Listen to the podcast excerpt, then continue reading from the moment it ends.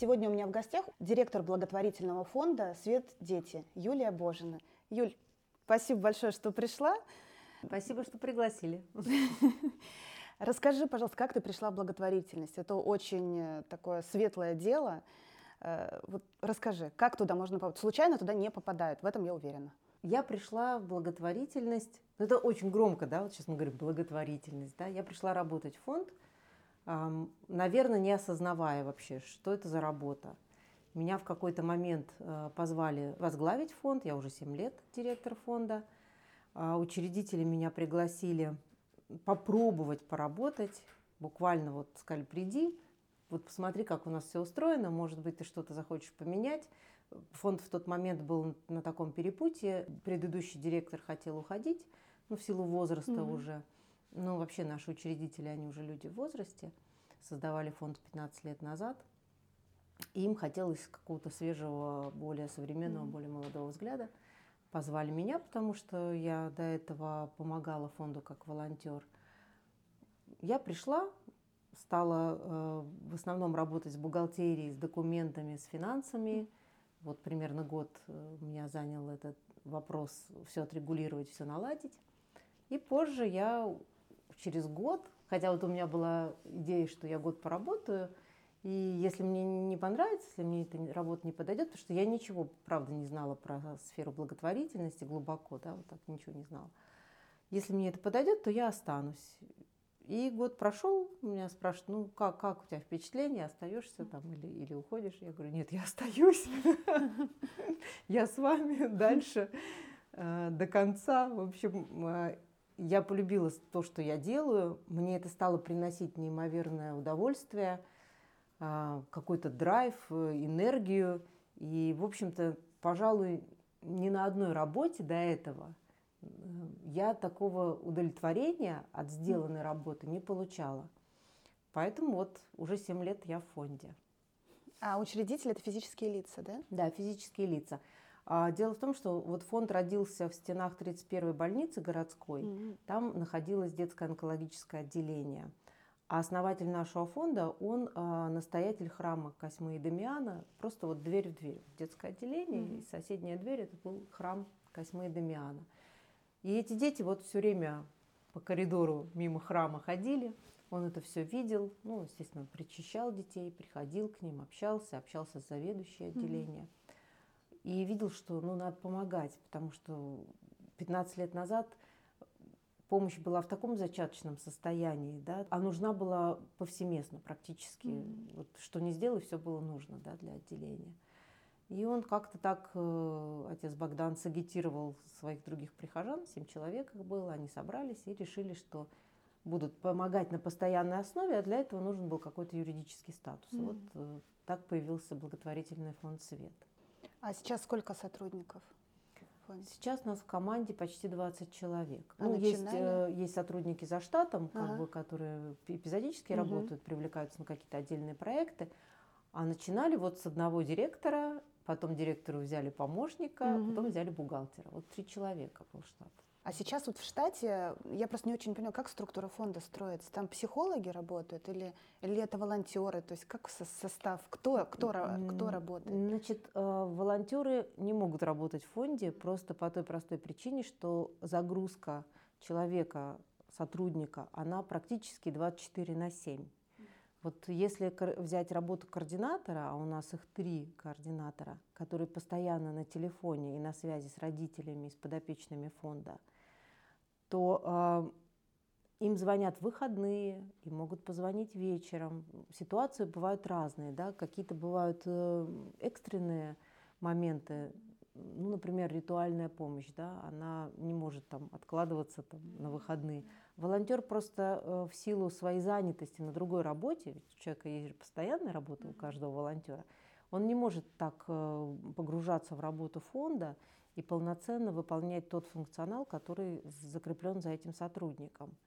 Поэтому мы, конечно, э, в фондах очень многие люди почему-то думают, что в фондах должны работать волонтеры. Но фонд это такая же организация, как любая другая такая структура. же работа. Абсолютно, да. да. И так как мы работаем полный день, да, с полной загрузкой, то, конечно же, все сотрудники фонда получают зарплату. Ну, это логично, потому конечно, что да. невозможно работать и не получать зарплату. У сотрудников также есть и семьи, и дети, и какие-то свои обязанности да, семейные. Поэтому э, каждый сотрудник имеет свою зарплату, и каждый сотрудник имеет свои функциональные обязанности. Вот я уже сказала про координаторов, да, которые напрямую общаются с подопечными. И тут, конечно, мы стараемся прокачивать их э, с точки зрения психологии, потому что это работа, которая требует соприкосновения с человеком в сложной ситуации. там очень много нюансов, да, там, там есть грани, которые ну, нужно иметь в виду, когда общаешься да, с родителями или с детьми да, с онкологией. А дальше у нас в команде есть два бухгалтера, а, есть человек, который занимается э, работой с волонтерами, то есть волонтерским направлением, там, где волонтеры уместны и необходимы. И остальная команда фонда – это фандрайзеры, это люди, которые добывают деньги для фонда. Угу. Фандрайзеры. Фандрайзеры называются. А скажи, пожалуйста, вот про вот эту психологическую подготовку. Получается, когда принимаешь сотрудника, ты же занимаешься приемом сотрудников, угу. да, наймом. Да. Какие-то должны быть особенные требования к этим людям, которые придут работать. Ведь у них по факту нет права на ошибку, потому что они работают вот с людьми и детками, угу. родителями.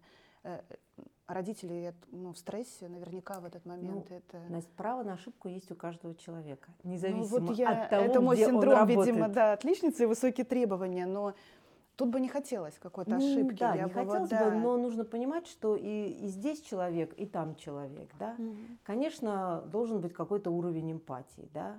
В то же время должен быть какое-то понимание своих личных границ, да. Угу. То есть э, вот эту вот э, боль от другого человека – не пропускать настолько как бы глубоко. Естественно, она проходит, да, но нужно уметь с ней работать, нужно ее уметь выводить этот токсин из себя, угу. да, потому что соприкасаясь вот с этими ситуациями жизненными, с которыми сталкиваются родители и дети, естественно, мы сопереживаем, да, и нужно уметь переработать это. Эм, координаторы выгорают чаще всего. Вот обычно даже я просто по опыту знаю, что вот три года человек чаще всего сгорает. Это очень стабильный должен быть человек, психоэмоционально, да, чтобы не выгореть через три года такой работы.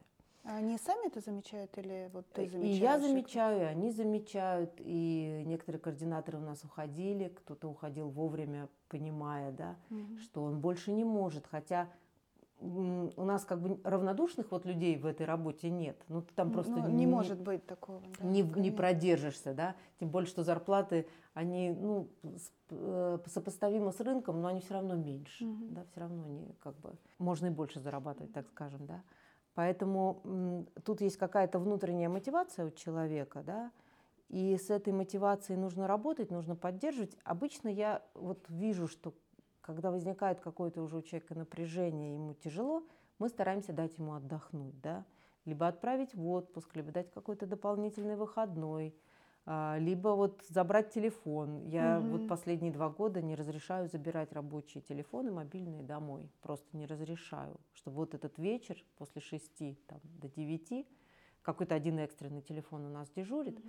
а остальные сотрудники должны отдыхать в это время. А, поэтому ну, либо я замечаю, что что-то что происходит, и мы стараемся это скорректировать, да, и стараемся проработать с психологом, и мы приглашаем и психолога, чтобы он со всей командой работал, ну, что-то типа супервизии такой, угу. да, для нас. И отдельно некоторых сотрудников прокачиваем, чтобы они э, умели справляться с этим стрессом. Это психолог не в штате, да? Нет, не в штате, да. Обычно мы берем стороннего, но он и не нужен в штате, потому что тут э, ну, у меня такая точка зрения, что нужен человек со стороны, со взглядом, mm-hmm. как бы не изнутри вот нашей ситуации, да, а вот вообще со стороны, чтобы окинуть, вот, mm-hmm. видеть всю картину в целом, да, mm-hmm. со стороны пациента, со стороны вот. А у тебя были случаи, когда ты понимала, что вот вот вот и выгорание или что нужна помощь? А, были, конечно, такие моменты, и вот в пандемию это было, когда мы просто вот все нас вырвали из той почвы, в которой мы привыкли работать посадили по домам, и при этом э, работать нужно было еще больше, да? как, как будто бы педали надо было крутить в два раза быстрее. Но вот как раз в тот момент мы пригласили психолога, мы провели несколько сессий таких для всей команды. Каждый э, сотрудник у нас поработал индивидуально с психологом. И как-то это нас вот стабилизировало, мы стали работать. И, и причем вот в пандемию мы даже год отработали лучше, чем до этого. А вот лучше это в чем оценивается? В деньгах. В деньгах. Мы больше собрали денег. Угу. И у нас э, был больший запрос, да, то есть поступало очень много запросов от родителей. Эм, вот у нас так, в тот момент родился, например, проект «Еда как лекарство», да, когда мы стали покупать еду семьям, потому что реально у людей не хватало средств на еду. А сейчас у нас этот проект один из самых востребованных в фонде. То есть кроме приобретения лекарственных средств, да, каких-то медикаментов, э, оплаты высокотехнологичной помощи, то, чем мы всегда занимались, у нас родились вот эти вот проекты, которым мы вообще никогда не соприкасались. Вот покупка еды, да. Это казалось. в рамках э, этих же деток, да, да онкобольных да, да, и да, вот э, да. их родителей? Ну, обычно это те семьи, которые приезжают э, лечиться в Санкт-Петербург из регионов. Угу. Они просто выпадают из тех бытовых условий, к которым они привыкли. Э, доход из семьи резко падает, потому что обычно кто-то из родителей увольняется, и он должен находиться с ребенком постоянно ребенка оставить невозможно, либо родитель в больнице с ним, да, либо вот они живут в квартире, и тоже ребенка не оставишь. И доход падает, и, и возникает необходимость вот в продуктах питания. И мы сейчас с этим проектом очень активно занимаемся. И он у нас, вот, как я сказала, один из самых такой, таких востребованных проектов. Много деток приезжает из других э, много, городов? Да, конечно, много. Потому что вот Москва и Санкт-Петербург – это два крупнейших федеральных центра – где как раз находятся клиники, которые могут качественно оказать помощь, да, и трансплантация костного мозга, она вот, например, делается только в пяти городах в, э, в России, и один из них Санкт-Петербург. Конечно, из регионов приезжают очень много семей сюда лечиться. У нас даже большинство наших подопечных это дети из регионов. Почему он, вот, вот у нас есть, например, проект, э, он называется «Остров». Это две квартиры э, на Васильевском острове мы арендуем которой одномоментно может проживать 10 семей в двух этих mm-hmm. квартирах. И у нас этот проект тоже очень востребован, потому что люди приезжают, и снимать здесь квартиру – это дорого, да, а жить, если ты, например, лечишься амбулаторно, то а, жить тебе просто негде. Ну, то есть mm-hmm. вообще, вот гостиница или снимаешь квартиру. Mm-hmm. И мы с этим тоже помогаем. Некоторые семьи у нас живут очень подолго, по месяцу, по два живут люди. Пока вот они здесь на лечении находятся, они живут в нашей квартире. Как у нас в стране обстоят э, дела вообще с лечением э, онкологии у деток? Какая статистика? Есть какая-то выздоравливаемость деток? Ну, есть, конечно, статистика. И последние годы она улучшалась. По лейкозам, если я не ошибаюсь, в районе 90% э, детей выходят в ремиссию во время лечения. По солидным опухолям там, конечно, статистика похуже, но тем не менее, в принципе, в России сейчас, пожалуй, на, на уровне э, других стран находимся. По большому счету мы, мы тут не уступаем. В общем-то, лечение достаточно эффективное. И врачи квалифицированные у нас. А как обстоят дела с э, лечением? То есть все детки, которые в фонд обращаются, они лечатся в России? Да. Причем э, у нас, кстати, э, были дети, ну, где-то, наверное, лет пять назад, эм, которых мы отправляли лечиться за границу, потому что в России этой помощи, вида помощи не было. И потом, к счастью, эм, так получилось, что в России начали тоже это лечить. И постепенно, постепенно количество детей, которым необходима была помощь за границей, сократилось. И я не помню, за последние два года, наверное, да, пожалуй, с начала пандемии у нас не было ни одного ребенка, пациента, который бы уехал лечиться за границу. Угу. Некоторые там долечивались, дети уже, которые начинали лечение до, до ковида. Долечиваются еще некоторые, но уже такого потока нет пациентов. Это получается, что у нас вот эти процедуры были введены, да, и да, потребности да, больше нет. Да, да, совершенно верно. Угу. А правильно я понимаю, что детки после рецидива, ну, то есть любой человек, и детки, угу. да, взрослый человек после рецидива болезнь может вернуться? Конечно, вот есть может. вот эта статистика, сколько процентов сейчас возвращается? Я вот так на, на скидку не скажу. У нас вообще э, очень такая забавная ситуация. Дети с нами растут. или мы растем с ними, я не знаю, одновременно растем. А, у нас сейчас есть э, дети, которым по 20 лет и больше даже, которые вот лечились с фондом, слава богу, находятся в ремиссии. И некоторые дети даже помогают собирать деньги для фонда. Они становятся нашими фандрайзерами. И вот, вот это вот настоящее признание нашей работы, когда дети возвращаются к нам и говорят, вы нам помогали, а теперь мы хотим вам помочь. Ну, они сейчас уже студенты, молодые люди, да.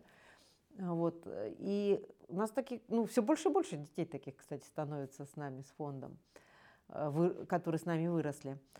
И э, сейчас мы вот задумались над тем, что устав фонда позволяет при, помогать детям до 18 лет, э, но сейчас, так как вот молодые взрослые, это люди от 18 до 21, они тоже продолжают лечиться на детских э, mm-hmm. отделениях, то мы сейчас расширяем наш устав, и я думаю, что вот через пару месяцев э, мы уже сможем брать э, пациентов, которым уже больше 18 лет, ну вот с 18 до 21, тоже будем помогать молодым взрослым. Видим в этом необходимость, потому что некоторые вот приходят к нам дети в 17 лет, да, и 2-3 года занимает лечение, а мы вроде как после 18 уже не можем помогать. И, и, да, и это, это как бы ну, странно, да, угу. что ну, мы, Все, не извини, до свидания. Да, ну так по сути так, так и есть, да. потому что вот уставная деятельность не позволяет угу. старше 18 оказать помощь. И вот в связи с этим мы сейчас расширяем свой устав и хотим, чтобы наши дети с нами оставались и лечились до 21 года. Мы снимали тогда проект, да, в принципе, когда года два назад, «Свет дети», и вот про, просто про детей, какие прекрасные у вас дети, и насколько они глубокие, и даже мне показалось, что более взрослые, чем э, есть на самом деле. Конечно, но приходится им взрослеть, потому что даже взрослому человеку так столкнуться с диагнозом онкология, да, это, это не просто дается психологически, физически. И, конечно, дети взрослеют. А родители волонтерами не остаются? Мне кажется, это вообще вот когда вместе преодолело, вот, преодолели mm такое горе, а это mm все-таки ну, горе, да. Приходят и мы вообще, вот сейчас, кстати, совершенно недавно, 8 марта, пришли родители к нам, принесли огромный торт такой Наполеон, сами испекли. А, вот, поздравляли нас 8 марта. У нас как сейчас вообще остался женский коллектив. У нас сейчас да? ни одного нет мужчины в коллективе. Мы уже смеемся, что мы выпихнули всех мужчин и жили просто за последние три года у нас просто исчезли. Потому что когда снимали фильм, еще был. Был какой-то парень точно. Ну, у нас, э, вот когда мы снимали фильм, наверное, три еще э, мужчины. А сейчас у нас остался только один водитель. Юля, а почему? Они не выдерживают психологически? Или вот как? Просто вид ну, деятельности, да? Видимо, женщины более стойкие. Я не знаю, не хочу никого обидеть, не хочется обижать мужчин. Ну, правда. Ну, действительно, в благотворительности больше женщин работает. И мужчин нам очень не хватает. На самом деле, правда. Но мужской взгляд на какие-то вещи, на какие-то да. проблемы, это, это было бы здорово. Вот у нас вот, к сожалению, я не знаю, если вот кто-то будет смотреть из мужчин, приходите к нам вот, работать. Можно да. Вот эту камеру, да, приходите к нам работать в фонд, потому что мы, нам очень нужны мужчины. Все, ссылочка будет, приходите. А вот по поводу поиска средств денежных, как это происходит? Вот откуда берутся денежные средства? Ну, основная масса денег, которая приходит в фонд у нас, это массовый фандрайзинг, то есть это средний чек 780 рублей. Это люди, которые либо подписались на рекуррентный платеж, это платеж ежемесячный, да, в какой-то проект, вот как я рассказала, «Остров» или «Еда как лекарство», или проект «Билет ценой в жизнь», когда мы оплачиваем билеты детям из регионов, чтобы они могли прилететь в Санкт-Петербург. Или это человек, который пожертвовал вот адресно на конкретного ребенка. Увидел историю ребенка, захотел помочь, пожертвовал, там, не знаю, 100, 200 рублей, 50, 10 рублей.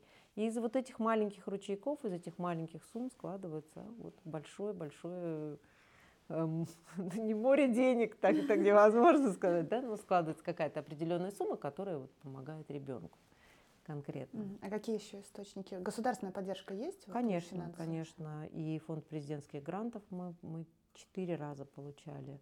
Денежные средства прям на помощь конкретным деткам, нет, либо нет, на нет. реализацию какой-то программы, на, которая на, уже да, разработана. На проектную работу, которая в итоге поможет собрать еще больше средств. Угу.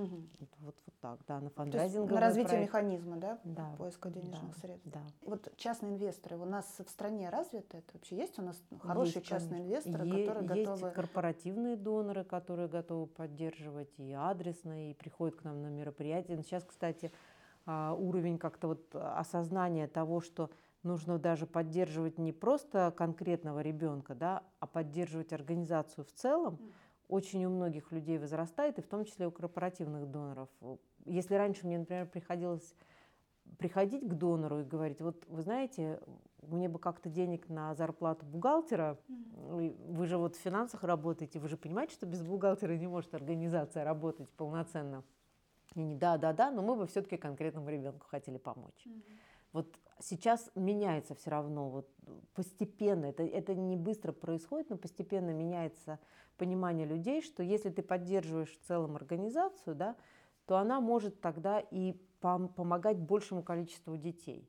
То есть, ну, грубо говоря, если вы даете денег на зарплату бухгалтеру, там, не знаю, директору, координатору, то, значит, этот координатор будет полноценно помогать там 100 детям, да, 100 детям. Или, ну, это, это на, на самом деле дело такое индивидуальное. Хочешь помочь ребенку, помогай ребенку. Хочешь помочь организации, помогай. Но это как раз к вопросу о ты захочешь помогать организации, когда ты ей уже доверяешь. Конечно, безусловно, безусловно. И э, доверие тоже надо заслужить. Вот э, я часто сталкиваюсь с тем, что фонды говорят, нам не доверяют, вот нас там хейтят, ругают, но значит нам мы где-то тоже что-то не дорабатываем. Значит, мы должны объяснять, мы должны быть более прозрачными. А, мы должны публиковать отчеты, рассказывать о том, что происходит внутри фонда, как мы работаем. Да, это не должна быть там тайна за семью печатями, или там закрытая ну, черная коробка, в которую человек вот забросил э, там 5 рублей и, и даже не, не понял, знает, что куда. с ними происходит, да, да. да, с этими деньгами.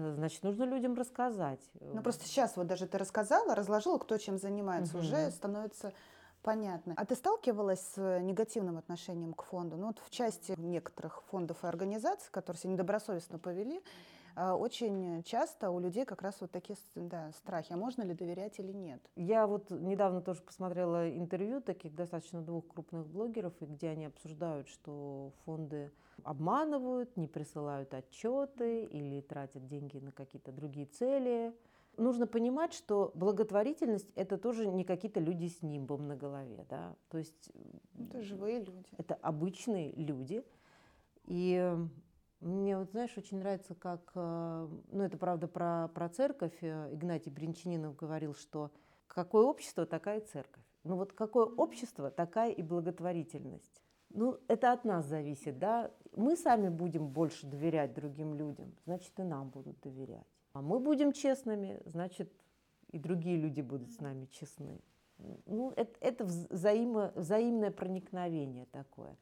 Я понимаю людей, которые э, столкнулись, например, э, с каким-то фондом, который повел себя недобросовестно. Да, они обожглись, и этот ожог так быстро не заживет. Останется какой-то негативный след.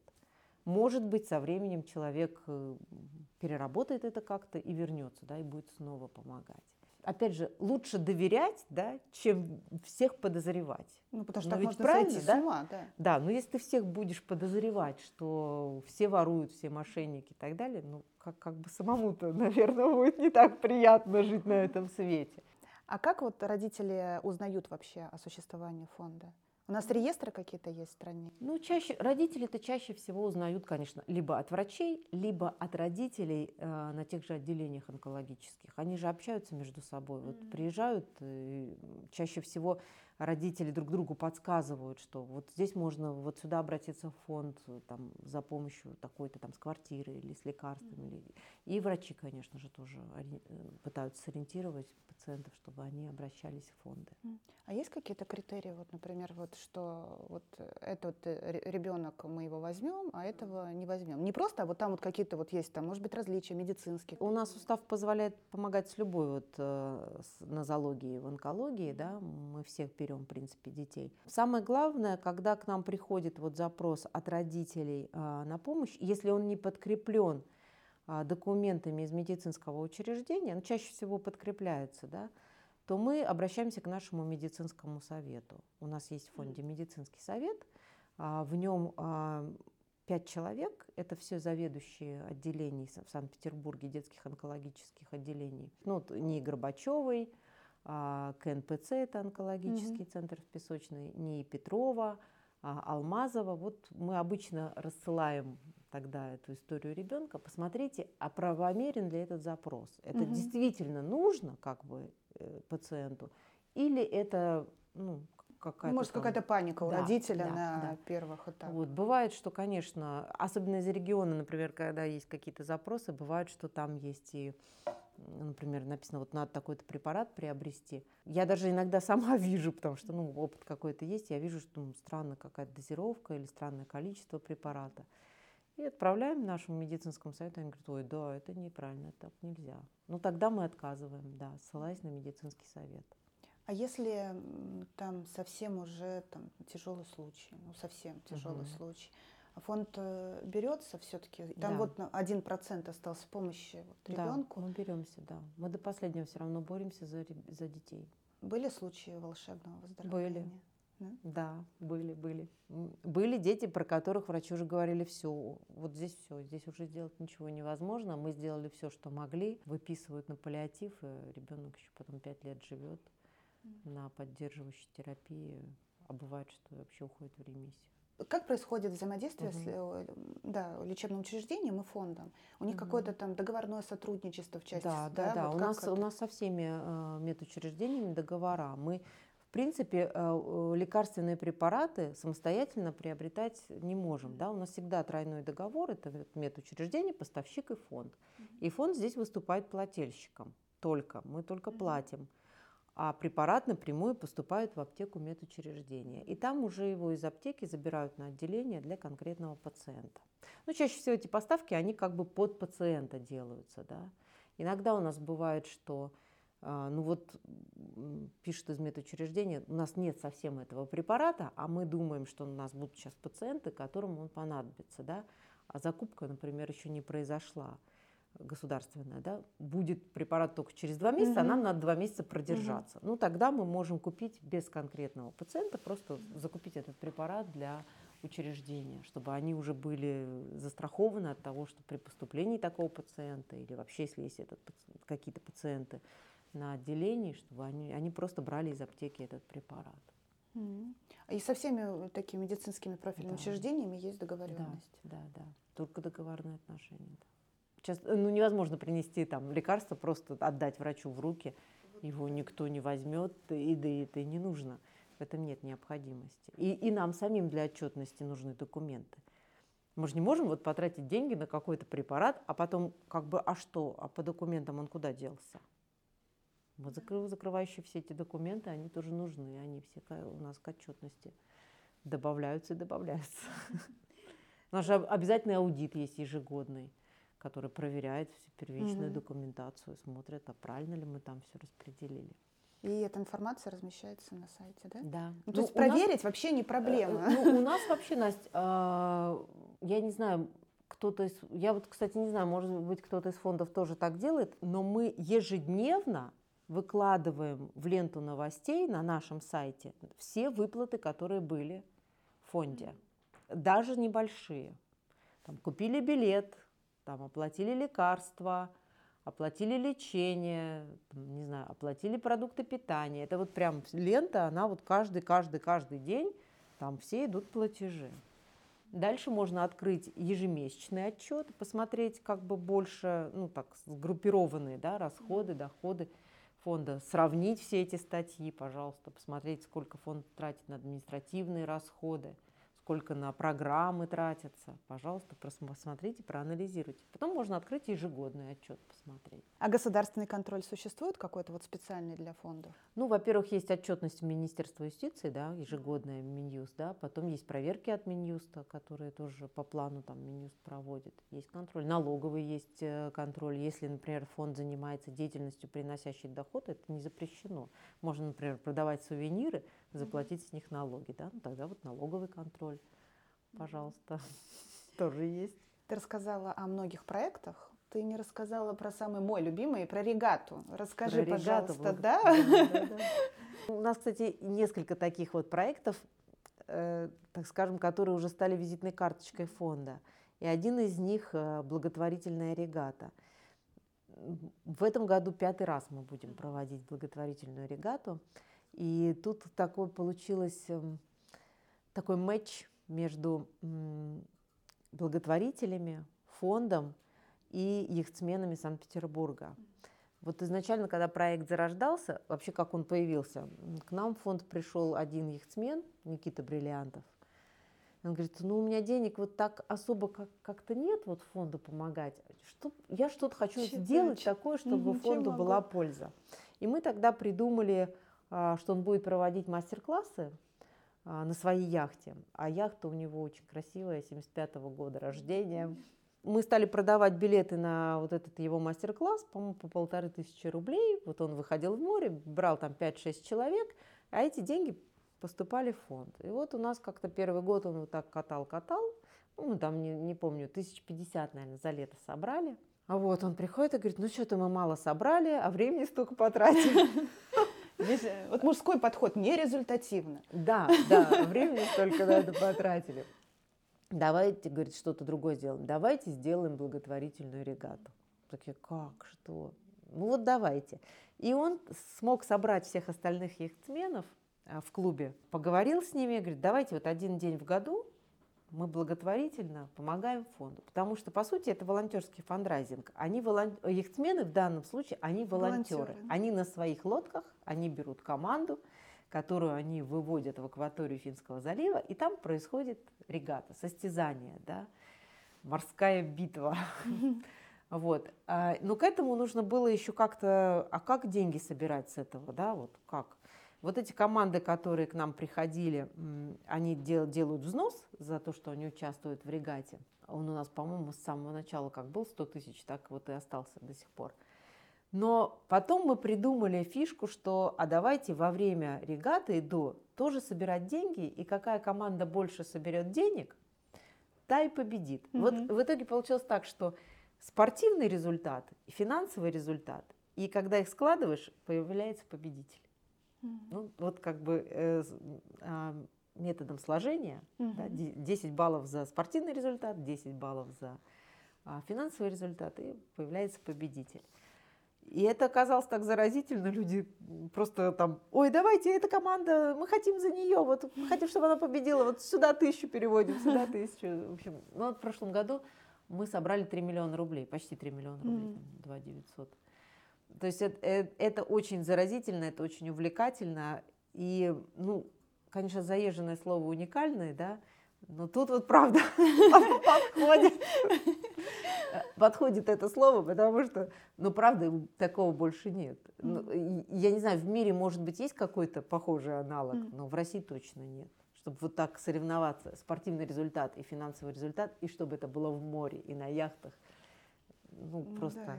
ну и физически, наверное, у нас все-таки есть акватория Финского залива. Да, надо Ну, это в общем, тоже да, использовать. да, да, Конечно. да. Вот я помню, два года назад я в регате участвовала Мгм. как раз-таки, и там на вручении уже наград пришел мальчик, которому как раз вот за счет средств регата Да. было протезирование. Да, эндопротез. Это Да. Влад Важенин.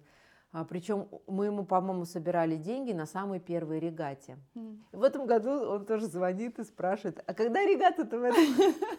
Я буду обязательно. Приходят наши дети, приходят. И не только он один. А помимо вот э, любимой работы, какое хобби есть? Как ты расслабляешься? Ну, я, ну, во-первых, я хожу на йогу. О, йога, да, Да, это... Да, я хожу как на йогу. И в этом году я еще ходи- стала ходить на групповой сайклинг. Вот, А, это на вот да. этот Да, на да, да, велосипедах. Да, да, да, да, да. Ну это мощно, ты выносливая вообще-то, да? Ну вот, вот я сейчас стараюсь ходить эм, два раза на сайклинг в неделю и три раза я хожу на йогу. Не всегда, конечно, у меня получается. Это, это- это я сейчас расскажу идеальную свою Да? неделю, да, когда я каждый день хожу на спорт. Ну, не всегда так это получается, но тем не менее я к этому стремлюсь. Да, ну это тоже на- надо как-то сбрасывать какую-то энергию, поэтому Мгм. я стараюсь, да, спортом заниматься. А семья поддерживает? Вот, э, да, не в части по... спорта, а вот, вот ну, в, в да, части работы? На работы ну, да. поддерживает, конечно. Хотя э, это тоже был такой трудный путь mm. вот, поддержки. Особенно, когда первые вот годы я работала, очень много было, правда, работы. Mm и делегировать некому было. И я, кстати, училась делегировать, mm-hmm. потому что это кажется, что вот на, берешь сотрудников и ты им отдаешь какие-то Нет, вещи. это тяжело. Э, конечно, это очень да. трудно. И, и потом ты начинаешь опекать и контролировать каждое телодвижение. Вот, вот сейчас у меня такая команда, вот, слава богу, я им очень благодарна, что мне не надо контролировать каждое там мгновение, да, каждый понимает свои задачи, каждый делает свое дело и делает очень качественно. Я прямо очень благодарна за то, что они сейчас э, в фонде работают всем людям, всем своим сотрудникам. Ну, команда это очень важно, действительно. Да. Сейчас задам тебе вопрос, который задаю mm-hmm. каждой своей гости. Кто такая современная женщина? Ну, наверное, все-таки сейчас э, современная женщина это та женщина, которая делает то, что ей приносит удовольствие будь это семья, то есть если ты погружен в семью и занимаешься только своей семьей и любишь то, что ты делаешь, значит, ты реализу, реализуешься там. Да? Если ты любишь свою работу и у тебя нет семьи, то это тоже ок, тоже хорошо. Главное, чтобы ты был счастлив, да, внутренне, чтобы у тебя было удовольствие от того, что ты делаешь, от того, кто ты есть, чтобы было принятие себя, понимание, что ты у себя один такой, да? Ну, самый близкий человек себе это ты сам. Вот если ты себя принимаешь, любишь и делаешь то, что тебе нравится, и то, что тебе приносит удовольствие, ну это, наверное, не только к женщинам относится, но и к мужчинам. Вообще для человека, для мне человека. кажется, это, это неплохо, да, когда ты делаешь то, что, э, то, что нравится. Да, отлично сказано. Сегодня у меня в гостях была красивая, счастливая женщина, современная, современная женщина, да, которая делает то, что любит, и то, что приносит ей удовольствие. Юлия Божина. Юль, спасибо большое. Спасибо. Замечательный спасибо, разговор. Да. Спасибо. Спасибо.